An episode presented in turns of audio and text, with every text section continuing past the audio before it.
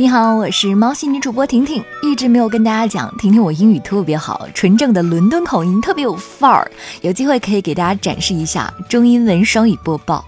最近，抚顺市作协副主席花千芳先生抛出来一个观点：对绝大多数的中国人来说，英语都是一个废物技能。作家说话跟我想的不一样哈，一开口就很火爆。他认为学习英语浪费了无数人力财力，牺牲了宝贵的童年。很多英语的问题，只要搞一支专业翻译队伍就搞定了，哪用得着全民傻乎乎的学英语呢？这才叫减负。这份言论引起了不少网友的反驳。王思聪就直接在微博上怼了花千芳，二人在网络上的交火也引起了网友的热议。该如何对待英语？赞同花千芳的网友认为：一、大多数人学了英语，在日常生活中几乎无用；二、英语难学，耽误了部分孩子考大学；三、作为主课，花了大量时间，投入产出比太低；四、需要用到英语的地方，用人工智能和专业翻译团队都能够解决。而赞同王思聪的网友认为：一、翻译软件翻译不出文化。二，当下来说，英语作为一门国际化的语言，在国际交流与合作中不可或缺。三，很多核心科技我们还需要学习，离开了英语，连最基本的文献都看不了了。我说，花建芳先生，您总问学英语有什么用，没发现吗？最起码把您送上了热搜呀。我们对熬夜并不陌生，但是报复性熬夜你知道吗？这是一个新词儿。很多人白天工作太忙，时间呢都被别人占去，晚上就不想睡觉，这就是报复性熬夜。哇，说的不是我吗？对于报复性熬夜的人来说，只有晚上才是真正属于自己的。换上睡衣，躺上床，放松的不仅是劳动而倦怠的身体，还有心灵。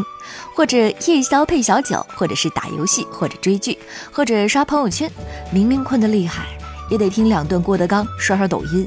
总之，如果不熬到凌晨两三点，自己都觉得很亏。熬夜伤身体，这谁不知道呢？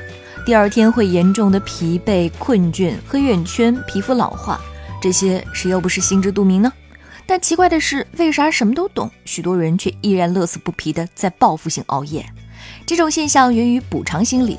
白天对控制时间的需求未被满足，于是一次次的利用夜晚来弥补未被满足的需要，从而获得发泄的快感与摘掉面具的真实。这种感觉很容易让人上瘾，以至于陷入熬夜的恶性循环。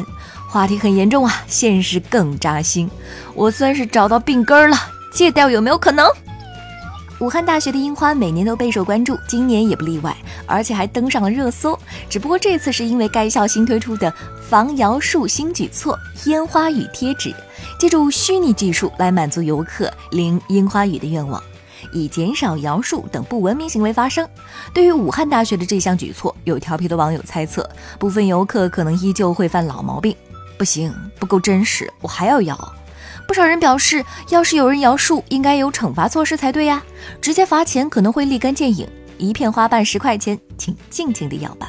而且还有网友脑洞大开，想出了各种防止游客摇树的神举措，放条假蛇、毛毛虫也不错，马蜂窝也可以。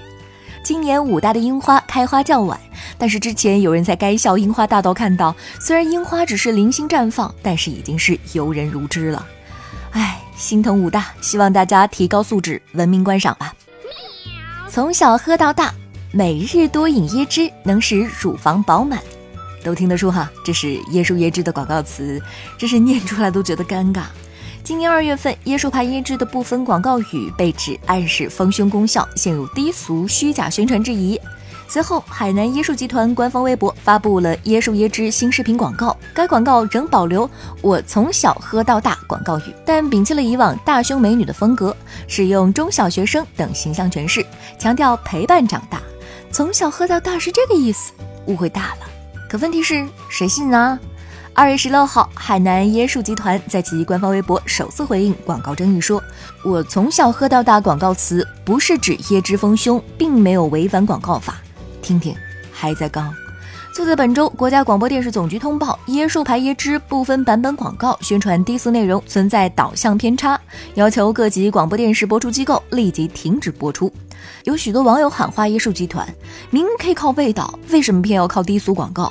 全世界都知道，只有椰树椰汁自己不知道。这些年是靠实力家喻户晓，而不是广告。我喝它是因为它好喝，老板，你醒醒啊！我是婷婷，今天的喵新闻就到这里。喜欢我的话，点击一下订阅专辑哦。